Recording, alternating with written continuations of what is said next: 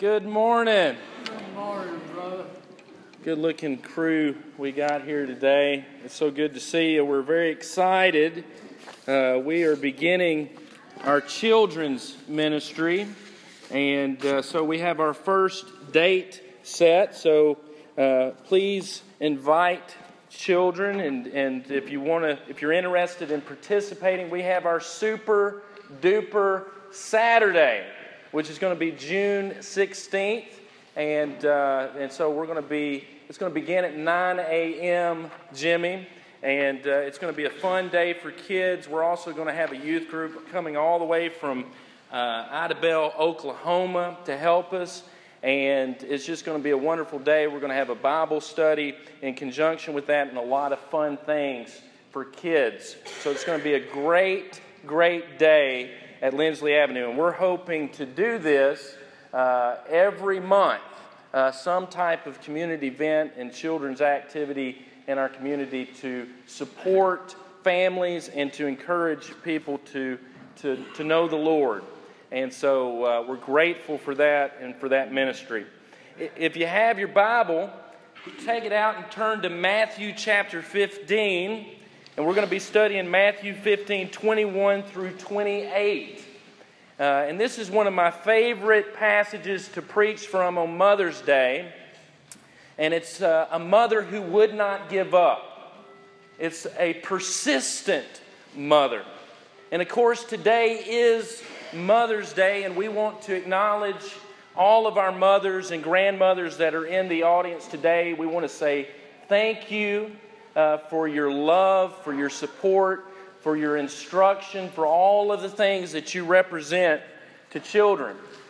Uh, we know that today is a, is a day that brings warmness and, and brings tenderness and brings good memories, but we also want to acknowledge that today also can be a, a bittersweet day for some of us, because we think about those that we've lost. We think about different situations in family life where this can be a sensitive time for some of us. And so we want to acknowledge that pain, but at the same time, we want to honor mothers because they're just so very important to the life of any person.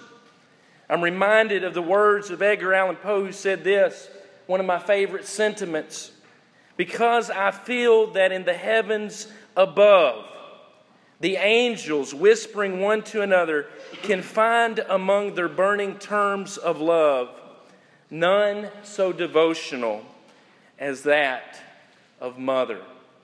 When we think about the vocation of mother, there's really nothing so synonymous with love, is there?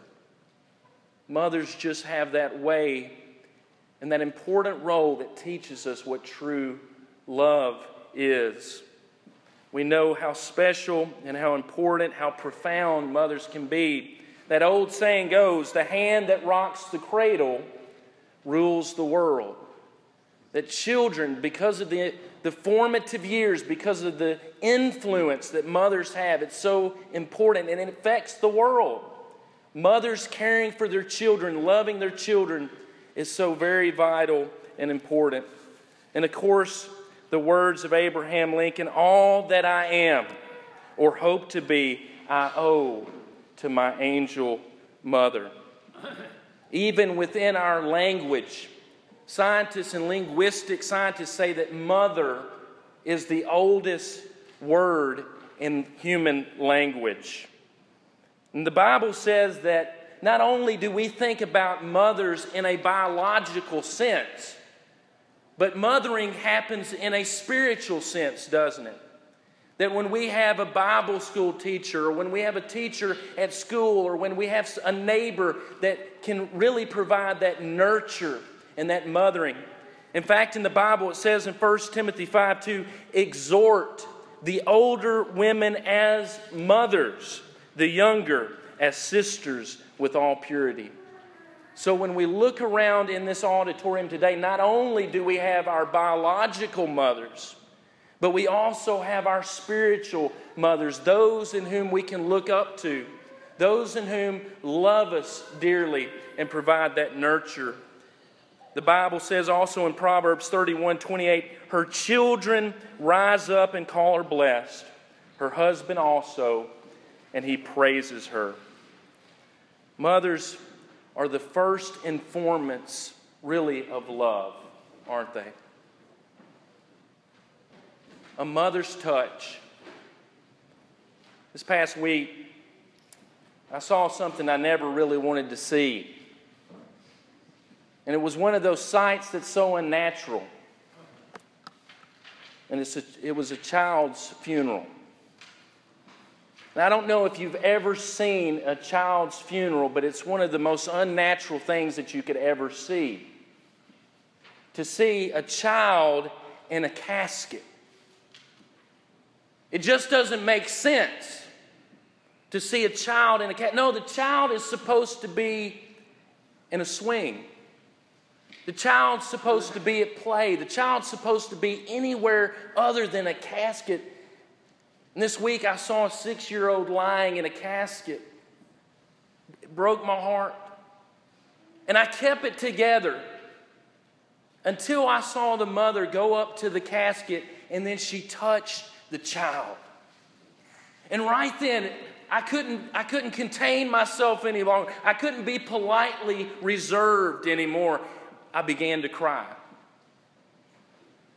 Because right then I, I felt her touch. I began to kind of have a glimpse into the sorrow that she might feel, because a mother's touch, we all know, don't we? And to see her touch her lifeless child brought tears to my eyes and brought, broke my heart. A mother's love is the reflective love of God's nature. That when you behold a mother loving her child, the child is beginning to know the very nature of God, because that love that that mother expresses is the very person of God. It says in Isaiah sixty-six thirteen, I will comfort you there in Jerusalem as a mother comforts her child. That when God described His love, when God compared His love, He compared it to that of a mother comforting a child. He also says in Isaiah fifty-nine fifteen, can a mother forget her nursing child? Can she feel no love for the child she has borne? But even if that were possible, I would never forget you. God compares His love to a mother's love. Can a mother forget her child? I've seen a mother in action. I've seen my wife in action. And let me tell you, there's no forgetting the child. There's not. A mother is persistent, isn't she? She's consumed with the care of her child. That's the first priority. And in the same way, God's love mirrors that. The concern that a mother has for a child is the concern that God has for you in every aspect of your life.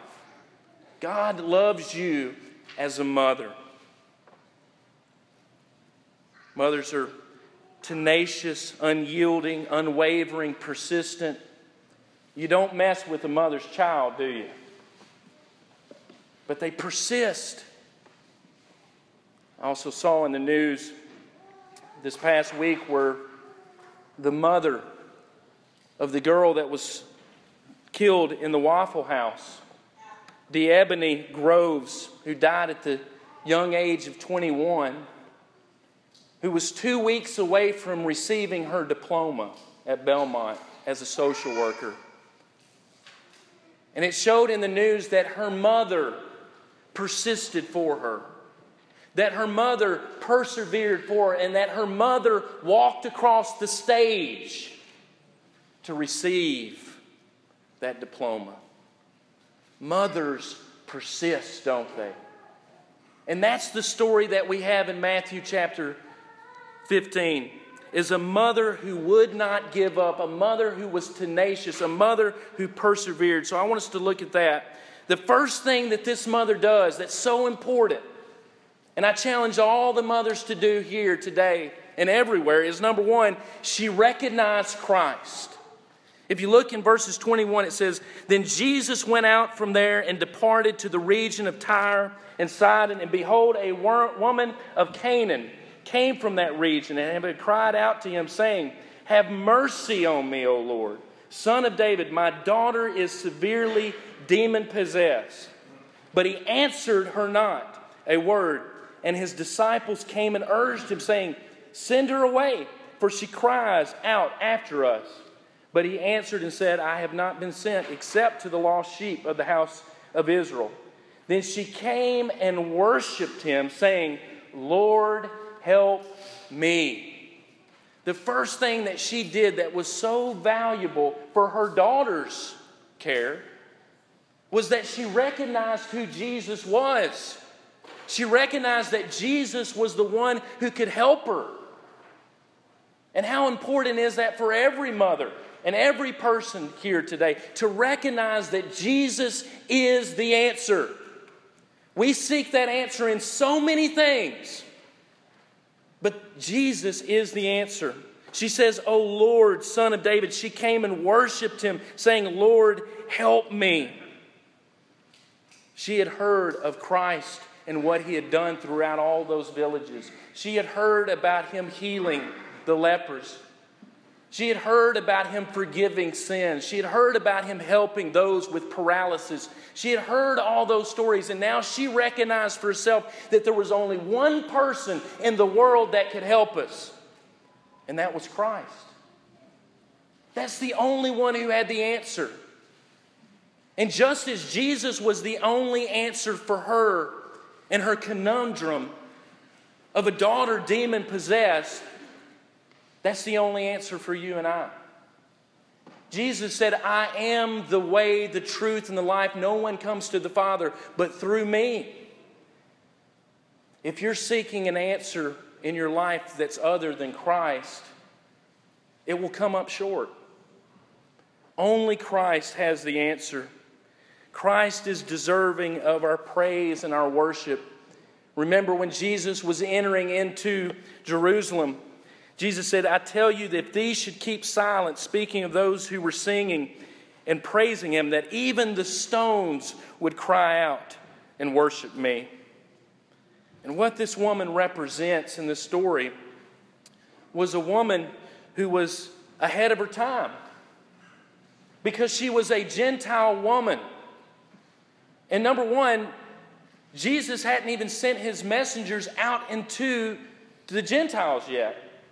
That he had only sent his disciples out to preach to the Jewish people. And so what we have here is a woman requesting help, and it wasn't even in the right time that Jesus had spelled out. You see, rabbis didn't deal with Gentiles. Rabbis didn't deal with women. And so this woman comes to Christ begging, breaking all the social rules of her day, begging for her daughter. She recognizes who Christ is. She recognizes his character, that he will transcend those circumstances. The second thing that she does that's so admirable is not only does she recognize who Jesus is, but she relies on Christ alone. She relies on Jesus alone. You know, she could have relied on the disciples' opinion. What did they say? What did they tell her? They said, "Go away." Did she rely on his disciples' advice? No. She wouldn't even listen to those who were closest to him. She relied on Christ. She was seeking Christ first. She was trying to rely on him, not on the opinions of everybody else. Do we make that mistake sometimes? To where instead of relying on what Christ said and on Christ's character, that we start relying on everybody else in the church. And yes, we're here to bear one another burdens, but no one in this building is Jesus, are they? We have to rely on Christ alone, because some days I will get it wrong. The person next to you will get it wrong. We have to rely on Jesus and Jesus alone. Don't let other people's judgments stop you from serving the Lord. It's ultimately about what God thinks and not about what humans think. Another thing that she didn't do was to rely on her own merit. Do you see her trying to qualify herself in any in any sense in this passage? Does she talk about how much money she could give? Or does she talk about how good she is? Or how many times she's been to the synagogue or tried to get into a synagogue? No. She comes to Christ and she says, "Have mercy on me." She doesn't try to rely on her own merit. It's on Christ and Christ alone. Sometimes we as Christians can sometimes begin to rely on our own righteousness and think that maybe righteousness begins in us, but as Isaiah says, our righteousness before the Lord is filthy rags. She relies on Christ and Christ alone. And ultimately, that's the secret to spirituality, isn't it? Is that ultimately, it's not something that you do out of your own strength. It's because you depend on the Lord, is ultimately following Christ. You rely on Him. You rely on His word. You rely on His power. Because I don't have enough power. I'm weak. But through His Spirit and through His word and through His church, we can rely on Christ and Christ alone. But not only did she recognize who Christ was, not only did she rely on Christ alone, she also persisted. Because look what happens in verse twenty-three. They said, "Send her away." She, she persisted despite even Jesus' silence. He didn't answer her at first, but she still persisted. You know, sometimes God teaches us the most in His silence. We desire a word from Him. We desire it to be loud and clear. Unless you're like the Israelites in Exodus twenty, when they heard the voice of God, they said, "Moses, we don't want to hear that anymore. We're scared to hear." But God can teach us even in silence. Remember that when Jesus was asked to come to heal Lazarus, He waited. He waited three days. He didn't give them the immediate answer that they wanted. Why? Because they weren't ready. Because He had a deeper lesson to teach. And sometimes God's silence is God teaching us a deeper lesson we refuse to learn. And here God is silent teaching. But He answered her not a word, but she persisted. She persisted despite the test of discouragement. The, the disciples didn't help her out. "Send her away. We don't want to have anything to do with this Gentile woman. She'll make us unclean."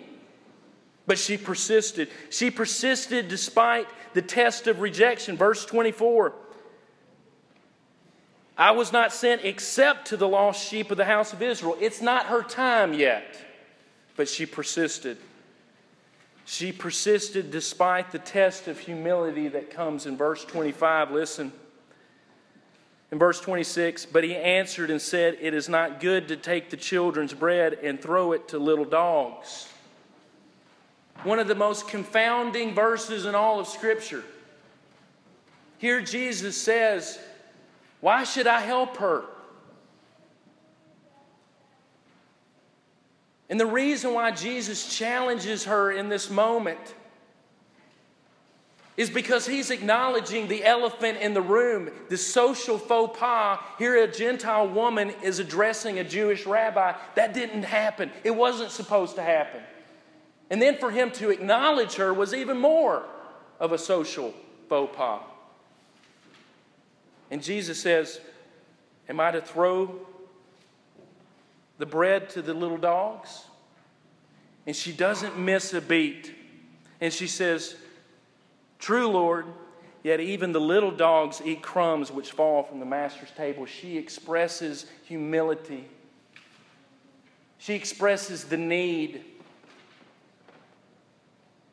And what Jesus does by saying these challenging words to her is that He actually accentuates her faith. He reveals her faith to her. She, he reveals the faith of this woman to His disciples. And He says, "Great is your faith in all of Israel. Great is your faith. Now think about what he had told his disciples many times. Did he ever say, great is your faith, Peter? I don't think I ever read it.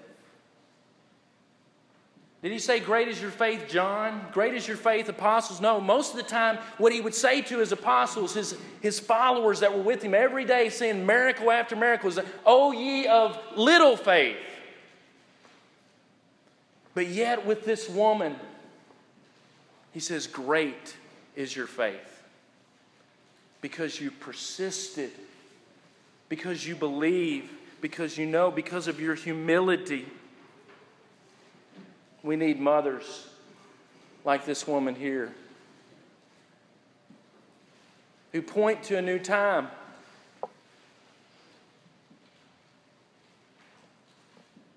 Persistent in prayer. Persistent in caring. And it says that in that very hour, because of her faith, because of her persistence, that young girl was healed. She had changed her daughter's life.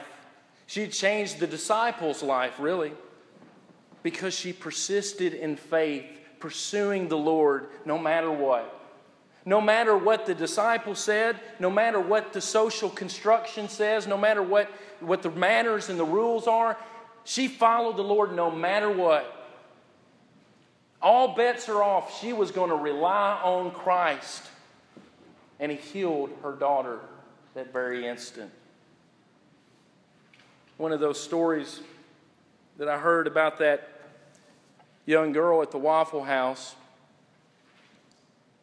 was that not only did her mother walk across that stage and receive that diploma for her, but they re- revealed the last moments of that young girl's life and what she was doing.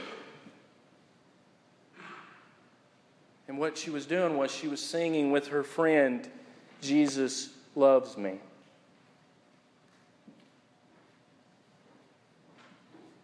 Jesus loves me. As she died on the floor.